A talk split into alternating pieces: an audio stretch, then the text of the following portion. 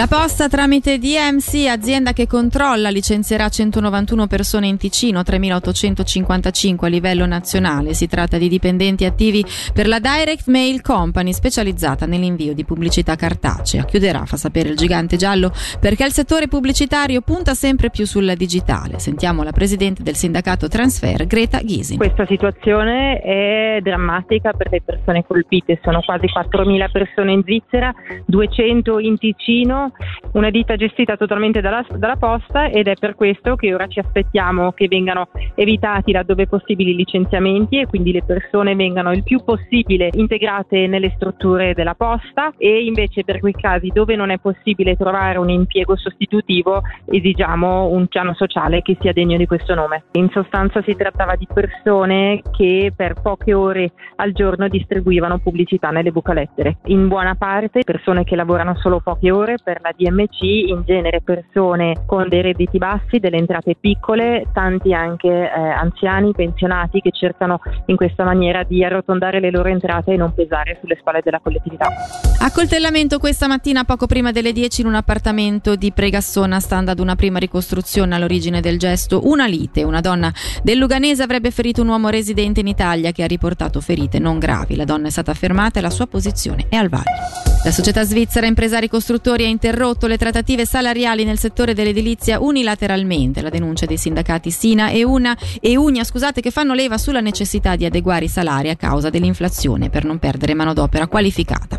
Da sponda padronale la risposta è che dopo un aumento del 4% negli ultimi 2 anni e 150 franchi in più al mese da inizio 2023, a causa dei costi dell'energia e dei tassi di interesse non c'è più margine per un aumento generalizzato. Sentiamo qual è la situazione a livello cantonale dal direttore della SIC Ticino, Nicola Bagnovini. Negli ultimi 2 anni c'è stato un incremento del 4% degli stipendi. All'inizio di quest'anno è stato dato 150 franchi al mese per tutti i lavoratori, per 13 mensilità, e anche i minimi sono stati aumentati di 100 franchi. Quindi i costi anche dell'energia, i tassi di interesse incidono anche parecchio sui costi aziendali, quindi non siamo in grado di riconoscere nessun tipo di aumento generalizzato per l'inizio dell'anno prossimo. La situazione in Ticino è identica a quella che si registra a livello nazionale? Da noi la situazione è ancora peggiore, in quanto l'aumento di 150 franchi dato lo scorso anno incide in misura di circa il 3%, perché i nostri salari sono leggermente inferiori a quelli nazionali, contro un 2-2,5% delle medie nazionali. Ricordo comunque che gli attuali stipendi sono già molto elevati.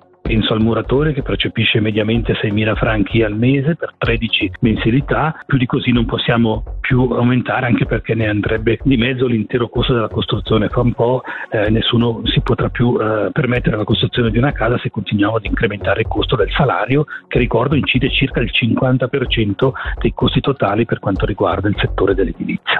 È stata infine inaugurata oggi la nuova scuola dell'infanzia di Molino Nuovo e gli spazi pubblici riqualificati. Ce ne parla più nel dettaglio Lorenzo Quadri, alla guida del Dicastero Formazione, Sostegno e Socialità. Diciamo che la scuola dell'infanzia è inserita in un sedime di oltre 7.000 metri quadri, e chiaramente gran parte di questo sedime è comunque a disposizione anche della popolazione. Ci sono dei campetti sportivi, ci sono delle aree giochi, quindi diciamo non stiamo parlando solo di una scuola ma anche di un centro di aggregazione importante per il quartiere, anche in particolare per i giovani del quartiere, quindi riteniamo che si tratti anche di un valore aggiunto importante. Per l'istruzione e per la socialità e la città di Lugano in questo senso cosa ha investito, cosa intende investire? Diciamo che l'edilizia scolastica è sicuramente una priorità per la città di Lugano, perché vuol dire investire nel futuro. Adesso c'è in fase di realizzazione un'altra scuola Cadro, appena stata inaugurata una Sonvico, c'è un grande progetto a Viganello, quindi di sicuro è un settore che si muove, a cui la città dedica anche importanti risorse, proprio conscia che si tratta di investimenti sul futuro, sui cittadini del futuro. E dalla redazione per oggi è tutto. L'informazione di Radio Ticino torna puntuale domani mattina a partire dalle 6. Dalle 6 Bergamaschi. Grazie per l'attenzione e un'ottima serata a tutti.